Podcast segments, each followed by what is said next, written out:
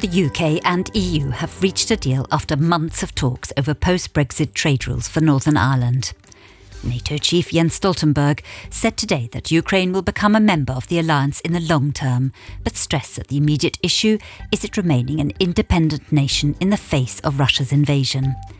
Finland kicks off a parliamentary debate aimed at accelerating the country's bid to join NATO today, increasing the likelihood it will leave neighbour and military partner Sweden behind. In Luxembourg, a driver of a Luxembourg registered car has been caught travelling 211 kilometres an hour by German police.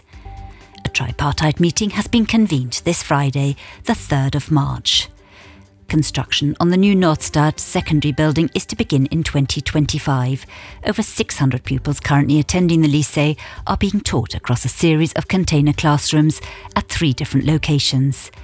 And Argentina and Paris Saint Germain forward Lionel Messi has been named Men's Player of the Year at the 2022 FIFA Awards.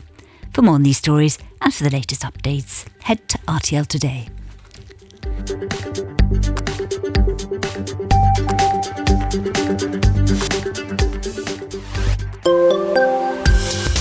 Another blustery day of strong winds and bright sunshine awaits.